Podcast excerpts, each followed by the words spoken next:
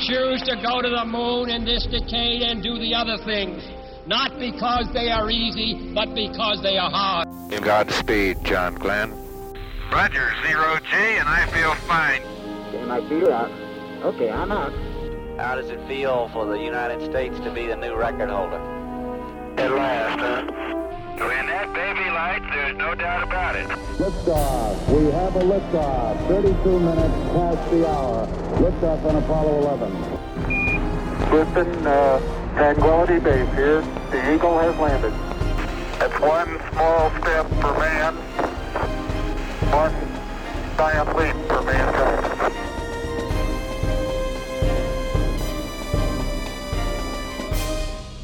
Hello and welcome. This is Michael Annis, and you're listening to episode 298 of the Space Rocket History Podcast. And now, Apollo 14 Crew Selection. There were some people who wondered why America's first man in space, Alan Shepard, at age 47, having acquired fame, wealth, and status as an American hero, would risk his life to go to the moon. After all, Shepard had been one of the original seven Mercury astronauts that had been announced with great fanfare to the public in April of 1959. A native of New Hampshire and a crack Navy aviator, he had made his 15 minute suborbital flight aboard Freedom 7 in May of 1961. The passage of 10 years had deepened the lines around his mouth and his blue, slightly bugged eyes but the toothy grin was the same as it had been on the cover of Life magazine in 1961. And though the military crew cut was gone, his hair now fell partway across his forehead. His reasons for wanting to fly in space had not changed. In Shepard's mind, to say that he was brave, to call him a hero, was hopelessly incomplete. He was a supreme test pilot, and nothing mattered more to him than getting a chance to prove it. For those who worked with him, Alan Shepard's personality could be described as mercurial. Even while the Mercury astronauts were in training, Shepard acquired the reputation of being able to ooze charm, spit out cockiness, or abruptly summon up frosty hostility at will. Such personality traits might at times be expected in a career field as dangerous as test piloting, but Shepard's countenance could unexpectedly and instantly shift 180 degrees, and contradictory terms such as smiling owl or the icy commander are part of the Shepard legend.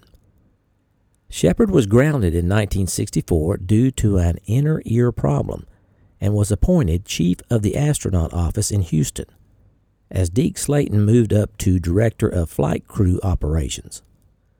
While it was gratifying for Shepard to be able to remain with NASA, the probability that he would never journey into space again seemed to sharpen the edges of his unpredictability. According to legend, every business day, Shepard's secretary in the astronaut office would place one of two portraits of her boss on display, one in which Shepard was smiling, the other in which he was scowling, to alert visitors to the office as to what kind of mood Shepard was in. In the summer of 1968, Stuart Roosa, unlike Shepard, didn't have the luxury of worrying whether he would ever make a second spaceflight. He was still waiting for his first, and things didn't look good. Like his colleagues in Group 5, also known as the Original 19 astronauts, he was immersed in rookie's labors for the better part of two years. A thin, redhead Oklahoma native, Roosa was 35, but he seemed not to have aged a day since he was a smoke jumper for the U.S. Forest Service in Oregon 15 years earlier. Roosa had no illusion that he would be going to the moon. Instead, he believed he was just one more in a sea of faces at the Monday morning pilots meeting. He and his friend Charlie Duke were assigned to cover the Saturn boosters, and to them it felt like a backwater. While Roosa and Duke were assigned to boosters at Huntsville, Edgar Mitchell, another Group 5 astronaut, was assigned to the development of the lunar module. Mitchell would ultimately furnish important contributions and input, working long hours at the Grumman facility on Long Island. As the time for the first Apollo missions neared, the chief of the astronaut office, Alan Shepard, began to show more interest in Roosa's work. And then, one day in the fall of 1968, Roosa was at North American, where Al Shepard called him to say, We want you to be on the support crew for Apollo 9. Then he added, Just be patient. I've got something in the works. Shepard's tone was so matter of fact that the comment barely registered. Roosa was just glad that he was finally moving out of the pack. Roosa's assignment was to help coordinate the activities in Mission Control, and he logged months of simulations with the flight controllers. When Apollo 9 flew, Roosa was more involved than anyone expected. After Rusty Schweickart suffered motion sickness, Roosa was part of the scramble to reorganize the schedule and save as many of the mission's objectives as possible. He knew more about the flight plan than any astronaut who was still on Earth, and he was at the Capcom's mic almost every minute that McDivitt's crew was awake. When the other controllers left at the end of their eight hour shifts, Roosa just stayed where he was, and after it was all over, Deke Slayton told him you were more on top of it than the flight directors were. Just as importantly, Chris Kraft took notice, and Roosa had always felt Kraft had a great deal of influence on an astronaut's career. Interestingly, Stuart Roosa figures into the legend of Shepard's unpredictable moods. Reportedly, on more than one occasion prior to the Apollo 14 assignment, Roosa spotted Shepard walking down the hall in his direction and the chief of the astronaut office had a dark expression on his face, so Roosa quickly ducked into a nearby office. The point needs to be made that Roosa probably wouldn't have taken evasive action due to any intimidation or outright fear of Shepard, but considering the competition at the time to get a flight, he was most likely seeking to avoid any type of encounter that might have been construed by Shepard in a negative manner, or perhaps Roosa just didn't need the aggravation.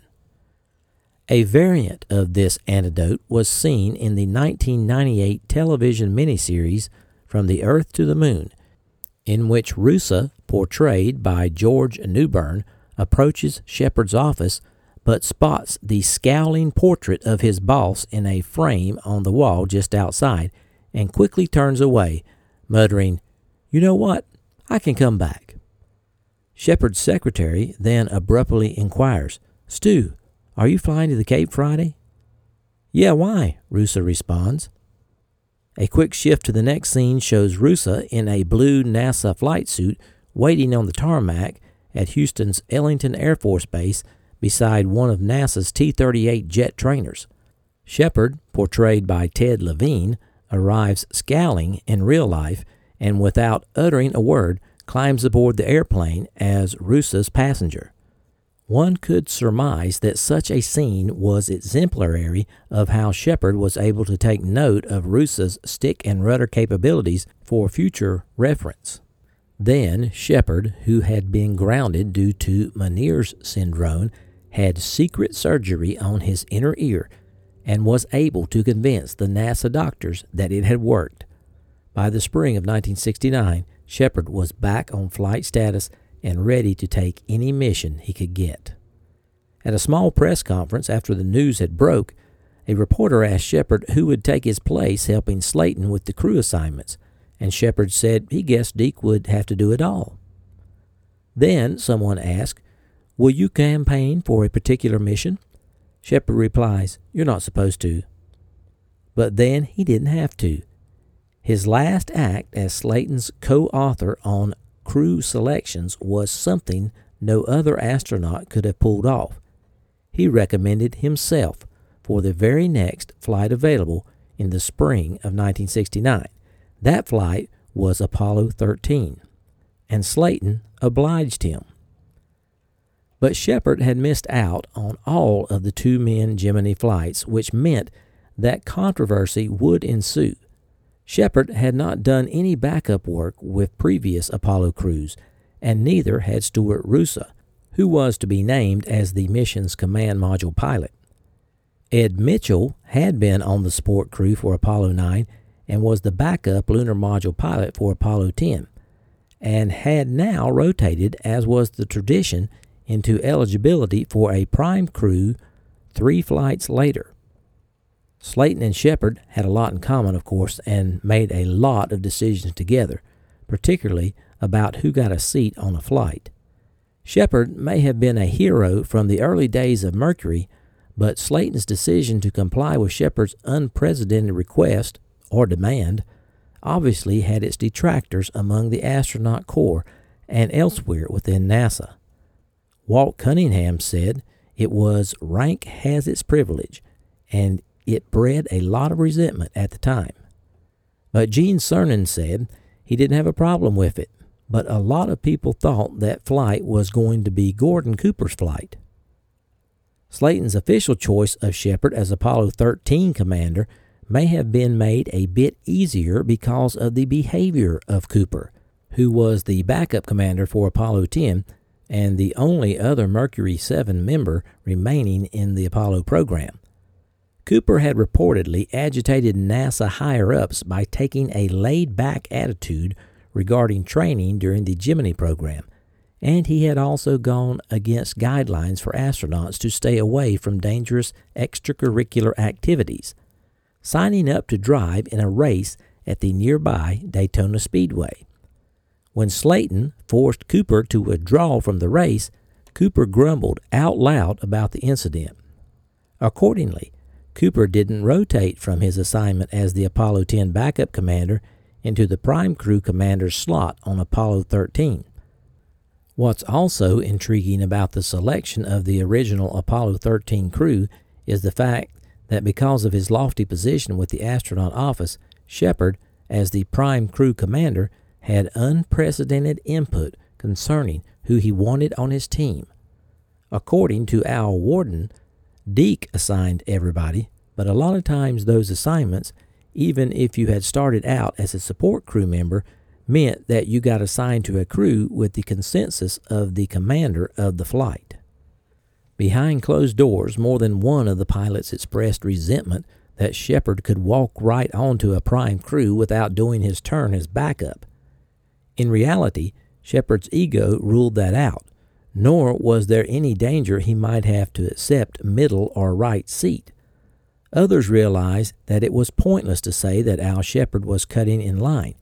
He had been in line from the day he arrived, and as far as Deke Slayton was concerned, if Shepard wasn't qualified, no one was. Ed Mitchell's memory about being informed that he and Roosa were in the line for lunar module pilot and command module pilot positions on the Apollo 13 prime crew is a bit nebulous, as he recalls it being announced to astronauts and other NASA staff members in a standard manner, perhaps at a general astronaut meeting within the halls of the Manned Space Center. The popular anecdote, however, is that Shepard had called the two Group 5 astronauts to his office and informed them that if they didn't mind flying with an old retread, the three of them were going to be the prime crew for Apollo 13. Roosa, having never been on a backup crew, reportedly asked for clarification, wanting to know if the chief of the astronaut office had indeed said prime, which Shepard curtly confirmed. Another variation to this episode had Roosa asking Shepard something like, What about backup? or some similar inquiry that indicated Roosa couldn't fathom not having to go through backup rotation first, to which Shepard snapped, I don't fly back up to anybody. There are two primary schools of thought about the who and why regarding Shepard's selection of Mitchell and Roosa. The first is that he wanted the best people he could get for the mission. Mitchell had indeed rotated into prime crew eligibility, but was also brilliant regarding navigation and rendezvous techniques. Edgar Mitchell would later recall that Shepard reportedly told more than one confidant that he chose Mitchell because he wanted to come home. Roosa was good at analyzing flight anomalies, and taking appropriate action. Shepard also liked Stu's attitude about what the Apollo program was doing, as well as his other flying skills and patriotism.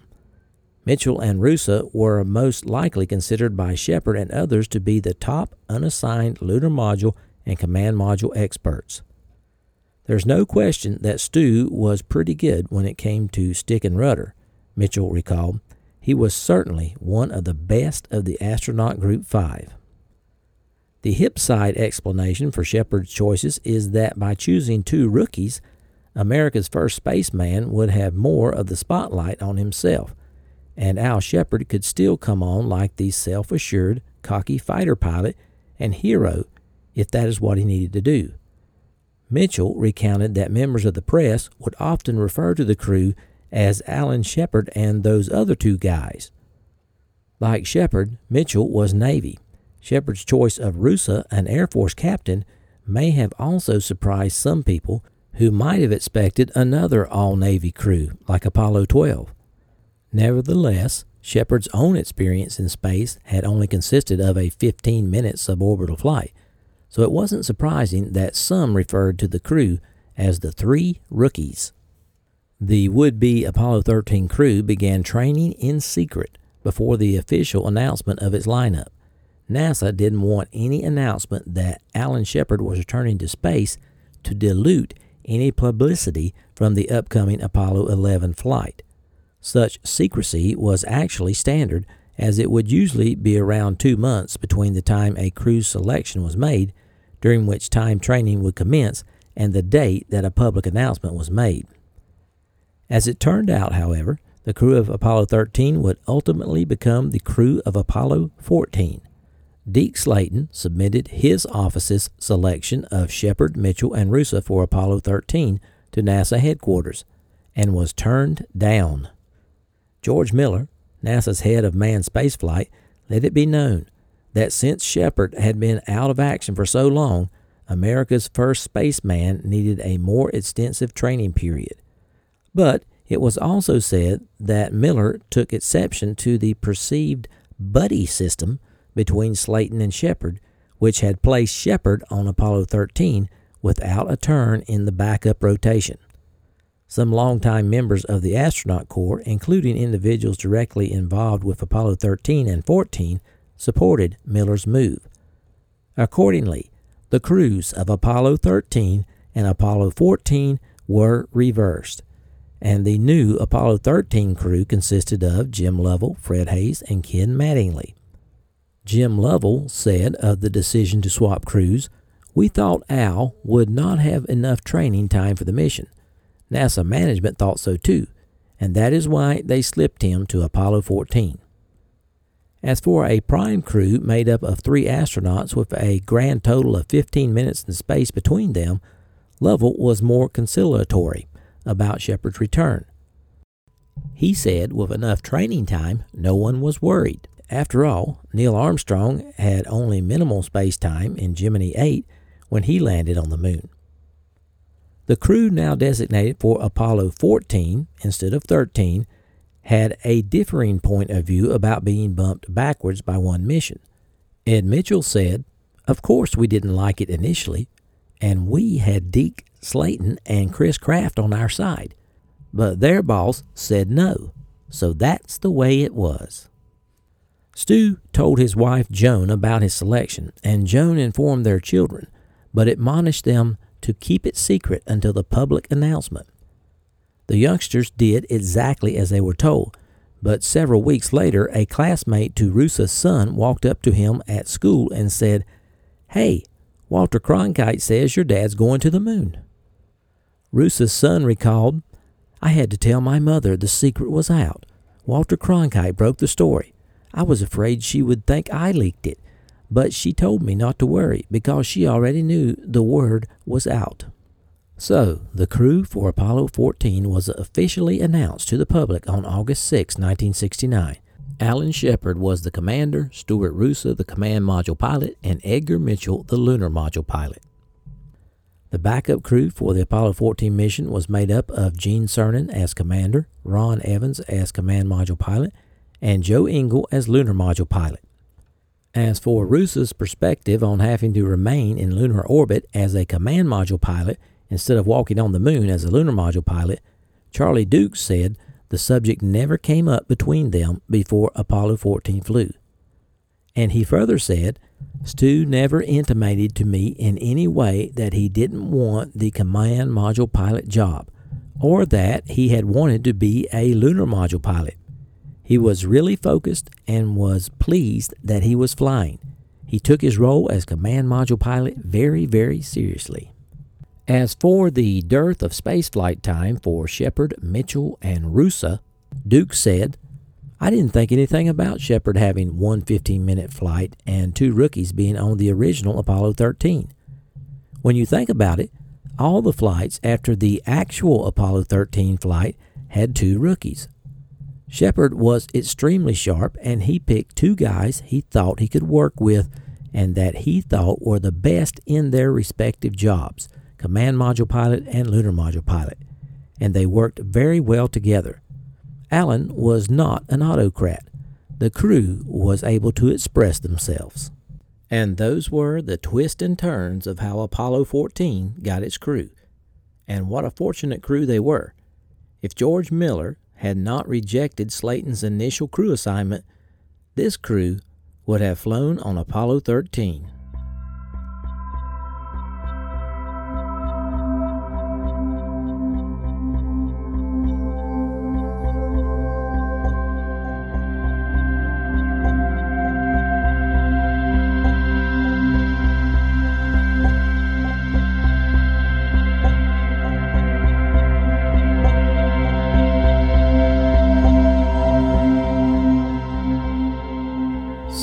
Salutations from the Cave State. That's Missouri. This is Michael Annis, your host, and I wanted to say thanks for listening to episode number 298 of the Space Rocket History Podcast, entitled Apollo 14 Crew Selection. Hope you enjoyed this episode. It was a pleasure to bring it to you. If you're looking for old episodes of the podcast, the first 126 are available on the Archive Podcast. Search for Space Rocket History Archive. It should be available on all podcatchers. I want to credit my sources for this episode the Johnson Space Center, Smoke Jumper Moon Pilot by Willie Moseley, Failure is Not an Option by Gene Kranz, A Man on the Moon by Andrew Chaikin, Flight by Chris Kraft, and Wikipedia. Well, as many of you know, we are counting down to the completion of 300 episodes. We are now at T minus two. Now, this is a really huge deal for the podcast because I did not expect to get anywhere near 300 episodes. Of course, we will have a celebration on that 300th episode, the Tang ceremony. And last week I mentioned that we would have a drawing for the latest Space Rocket History swag. To enter, email me, Mike, at spacerockethistory.com, and tell me your favorite episode of the podcast. Now, I'm not talking about a series of episodes. I'm talking about a particular episode that you liked best, and also tell me why you liked the episode. We will draw five entries from those who participate, and they will win a new prize no one has ever seen before. It is the custom 3 inch by 3 inch static cling of the Space Rocket History Podcast logo. It sticks to surfaces such as glass, the deadline for entries will be before I record episode 300, so you have a little time. So just send me an email of your favorite episode and why you liked it. Hopefully, we will read some of these emails during the 300th episode. So far, I've received four emails, so the odds are looking pretty good now. So go ahead and send it in. It'll be fun. Trust me. Okay, some afterthoughts on the episode. What did you think about Shepard cutting in line to get himself a moon mission and using his position of authority. I can understand how the other astronauts must have felt, but honestly, I think Shepard deserved his chance, and a Mercury 7 astronaut should get to walk on the moon. He had been an astronaut longer than anyone, and he had stuck it out when he had that inner ear problem. So I think he deserved the flight. And that inner ear problem, I need to say something about it too. That very well may have saved his life because if he were not removed from the flight assignments, there's a good chance he would have been in Apollo 1, and we know what happened there. Shepard had surgery to correct the inner ear problem, and he convinced the doctors he was cured. There is some anecdotal evidence that the surgery didn't really fix the problem. Instead, Shepard learned to compensate. But I have no evidence to prove that, so the stories could be very well be wrong, so just bear that in mind. Okay, the pictures for this episode are available on the website spacerockethistory.com. Hope you check them out. For those of you who are enjoying the podcast, you may have noticed that we don't have any commercials or ad revenue. We are entirely listener supported. So please consider supporting the podcast if you are financially able. To support the podcast, go to the homepage, spacerockethistory.com, click on the orange donate button to make a one time donation or the Patreon link to make small monthly donations. All donors are rewarded with their name on the donors page at the level they choose to donate, as well as they enter into the drawing for the weekly prize. April is generally the hardest month for the podcast, so we received two donations to support the podcast over the past week. Two new ones, I mean. Dan W. donated at the Apollo level, and Pool pledged on Patreon at the Apollo level. We are still at 218 Patreons because we lost a couple, with a goal of reaching 300 for 2019. Our total donors in 2019 have reached 309, with a goal of reaching 600 in 2019. For the 309 of you who have already donated for 2019, I certainly appreciate it. This week we are giving out the SRH logo magnet to one of our lucky donors. Mrs. SRH randomly selected Michael Sykes. Michael Sykes, if you would email me, mike at spacerockethistory.com, and tell me your address, I will get this mailed out to you. Okay, folks, that's all we have for this week. I will try to have episode 299 posted by next Thursday. T minus two until completion of episode 300. So long for now.